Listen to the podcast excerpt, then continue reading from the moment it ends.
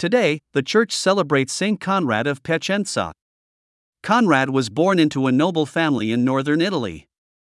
Conrad was born into a noble family in northern Italy. He married the daughter of a nobleman, Euphrosyne. One day, while he was hunting, Conrad ordered his attendants to make a fire.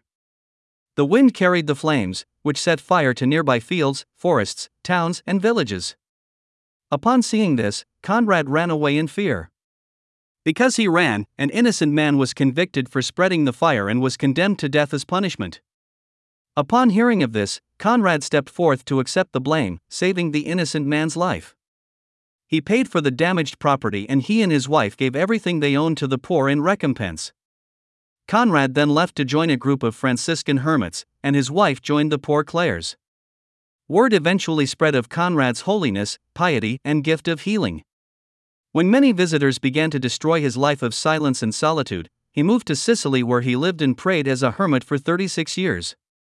Legends say that when the bishop of Syracuse visited him, the bishop asked Conrad if he had any food to offer guests. Conrad went to his cell and returned with newly made cakes, which the bishop accepted as a miracle. Conrad visited the bishop later to make a general confession to him. As he arrived, Conrad was surrounded by fluttering birds. Conrad died kneeling before a crucifix.